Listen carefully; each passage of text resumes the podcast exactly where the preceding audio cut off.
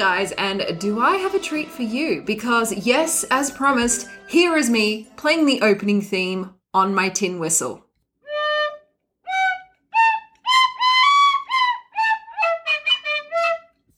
Wasn't that spectacular? Oh, you are welcome. Also, I did actually have to um, record that and then sit down because I was like out of breath. I didn't realize how hard it is to play the tin whistle, but there you go. I do this for you, you, the listener. Aren't you blessed? Anyway, welcome. My name is Perrie, and welcome to another glorious episode of Hello, Mr. Burns, a research podcast where I talk about old school Simpsons episodes and how watching these episodes might make you sound smarter. I am smart. S-M-R-T. I mean S-M-A-R-R-T. Today's podcast episode is a deep dive of the eighth episode of season one, The Telltale Head. And as always, we'll start with a super duper quick episode synopsis, list out new and notable characters, and then we're going to get straight into some good old research and did you knows. Just as a side note, it's super windy today in Melbourne, so you will hear a lot of background noise, but don't worry, I'm okay, I'm fine, and the tin whistle is safely in its case. The episode's title is a reference to the short story The Telltale Heart by Edgar Allan Poe. I really struggle with saying that quickly, The Telltale Heart. Oh, wait, I did it. Never mind. Anyway, so that's an absolute classic of the gothic fiction genre, which in which the narrator commits a murder, he buries the body under the floorboard, and then is driven to insanity in a confession, um, thinking that he can hear the murder victim's heartbeat. So I'm not sure why this episode is used a lot in the more recent Simpsons plot lines, um, namely in the stupid new opening sequence where you can see the town bullies soaring off the head and squashing Ralph and his ice cream. I cannot stand the new sequence. That, anyway, so let's go through one of the speediest episode synopsises yet. Synopsi? Synopsises. Synop- I'll, I'll get back to you on that one. Just a statue? Is a Statue of Liberty just a statue? Is a Leaning Tower of Pisa just a statue? In this episode, Bart cuts the head off the statue of Jebediah Springfield in the center of the town to impress some bullies. The town's residents are horrified, and Bart starts freaking out. After telling Lisa and Marge, Homer and Bart head to the center of the town, where they're met by an angry mob. After Bart tells the mob that he's made a mistake, the townspeople forgive him. Bart places the head back on the statue, and everyone celebrates. So, uh, new and notable appearances in this episode are my personal favorite character, Sideshow Bob, although in this episode he's more of a background character and he has a giant afro. Krusty the Clown, Reverend Lovejoy, Apu Nahasapeemapetilon, Schoolyard Hooligans, Jimbo Jones, Kearney Zzyzwicz. I don't know how to pronounce it. It kind of looks like Z's. And Dolph Starbeam, who is the bully with the weird 90s bowl cut and the cutest last name ever. Starbeam. Love it. All right, guys, should we get to some learning? I think we shall. Tally ho. So, this is not a research fact, but I really find it odd that Americans use the word boner for the word mistake. You know, Bart, when I was your age, I pulled a few boners. Tee hee. So, as I said, this episode is a reference to Edgar Allan Poe's 1843 Gothic short story, The Telltale Heart. So, as I said, the story follows an unnamed narrator who tries to convince the reader that he's completely sane and not crazy while simultaneously describing a murder he just committed. Although he claims it was the perfect murder, um, complete with dismembering the body in the bathtub and hiding it under the floorboards, he's slowly driven to madness after claiming he can hear a thumping sound from under the floorboards, which is the dead man's heart. This story has become a common literary device used to represent festering guilt, repressed emotions, and the suspension of disbelief as the personification of a bad decision refuses to let someone rest. So what's in the bag, Bart? My head. I said, what's in the bag, Bart? Go ahead, Bart. Tell them. We will get more in depth with this story in Edgar Allan Poe at a later episode. Um, the Telltale Heart is used again, namely in season six, episode two, where Lisa's rival, if you remember, there's a new character called Allison who kind of like outperforms Lisa and everything. Um, she's actually voiced by Winona Ryder. So, huh. Anyway, so during the diorama competition at school, Allison does one about the Telltale Heart. So during Sunday school, The teacher, Mrs. Albright, and the students are discussing the topic of who and who doesn't get into heaven. The ventriloquist goes to heaven, but the dummy doesn't. Oh, oh, oh, me. Bart, What about a robot with a human brain? I don't know. All these questions. Is a little blind faith too much to ask? Now, look, I did a lot of research and I can tell you this with great confidence. Um, religions are pretty intricate, and I wouldn't even want to attempt to answer this question myself because each religion and every single person has their own thoughts on whether or not pets and animals get into heaven. So, we're going to do like a broad strokes approach to this. There was a research piece by the Chicago Tribune where they spoke to significant religious figures to see what their stance was on whether or not animals, pets, mainly dogs and cats, whether or not they get into heaven. So, let's see what they say on this. For Catholics, they spoke with Reverend John Schmiedler of uh, St. John the Evangelist Catholic Church in Lawrence, who said that the Catholic Church traditionally teaches that animals do not go to heaven. Boo earns. Boo earns. But in 2014, Pope Francis really shook things up by saying that paradise is open to all of God's creatures. Um, so this statement completely shook many people because his predecessor, Pope Benedict XVI, implicitly said that when animals die, they just die. You know what? Pope Benedict sounds like an absolute wet mop, honestly. Also, remember that Pope Francis used to work as a nightclub bouncer in Argentina, so so if anyone knows who is and who isn't on the guest list for the Eternal Afterlife nightclub, it's him. So for Muslims, it's said that the Quran contains no direct references to an afterlife for animals, but one Muslim scholar, Ali, said that in paradise people will be given everything that they have asked for. So indirectly, if they want their pets, they can have them. Islam, Ali also went on to say, teaches that God will be the judge of people and animals. Um, and this is a direct quote from him. For example, he'll charge an animal that has horns who took advantage of one that didn't have horns,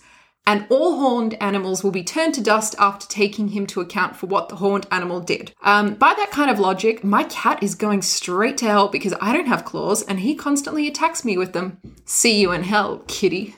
But that's fine because I'm pretty sure I'm going to hell as well, so we'll be in good company. So, for the Jewish religion, Rabbi Scott White of Congregation Ohev Shalom in Prairie Village, Kansas, said Judaism teaches that God reserves a blessed existence in the world to come for those truly virtuous.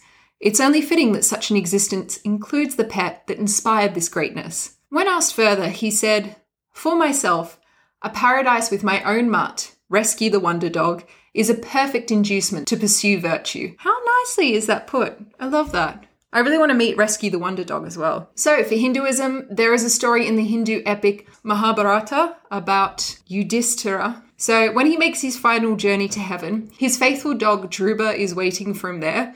And basically, he was allowed to go into heaven, but he was told he'd have to leave his dog. And so, because he kept insisting, both he and his dog were allowed into heaven to eternal peace. Isn't that sweet? The Church of the Latter day Saints is pretty insistent that yes, all animals go to heaven.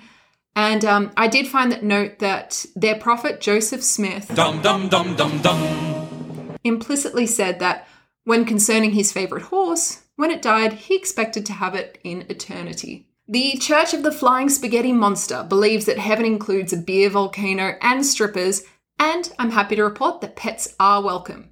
There is some concern for certain animals and their ability to regulate eating, however. So, in the Flying Spaghetti Monster forums, I found that one person was pointing out that their that their golden retriever would eat an entire bag of kibble if left alone. So, there would need to be some sort of monitoring system on the heaven snacks.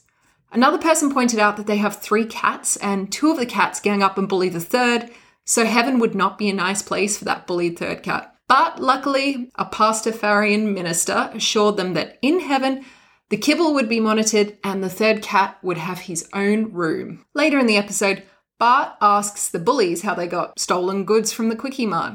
Jimbo replies, Five finger discount, man. even though the characters in The Simpsons only have four fingers. It's not until season seven that they use the famous quote, four finger discount. Um, there's actually another awesome podcast about The Simpsons called Four Finger Discount Podcast.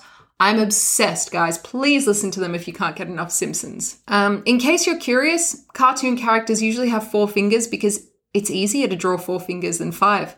Try it. It's true. Actually, you know what? Pause this podcast, go away, draw it, send me a photo of your weird five fingered drawing. When Bart is asking Homer how important it is to be popular, Homer replies with this I'm glad you asked, son. Being popular is the most important thing in the world. So, like, sometimes you could do stuff that you think is pretty bad so other kids will like you better?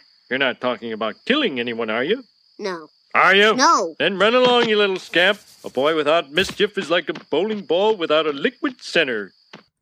So, I know nothing about physics, and um, when I researched if this is true or not, I found some very upset bowling forums where people were outraged at the idea that a bowling ball would have a liquid center. Ooh, these guys were getting really upset. One website said that the idea of a liquid center bowling ball is utterly absurd and goes against everything that physics and mankind stands for. I don't know, make of that what you will. All I know is that I'm bad at bowling and physics, so maybe there's a connection. Who knows? Finally, just pointing out this very tender moment. I love you, Smithers. Feelings more than mutual, sir. So, when asked if Smithers was homosexual or heterosexual, David Silverman simply replied, Neither. He's Burns-sexual. And on that heartwarming note, roll credits. So the whole cutting off of Jebediah's head gets a little overused, if you ask me, um, especially in the stupid new opening sequence, which I refuse to discuss any further because it makes me mad, but obviously you guys got me on a tirade. So here I am bringing it up again. So the next episode I'll be covering is episode 9 Life on the Fast Lane. We got some bowling action and some sleazy French affair. Whew. Stay tuned for another cracker and perhaps a glimpse of me attempting to do a French accent, which will be a treat. And as always, keep watching the skis.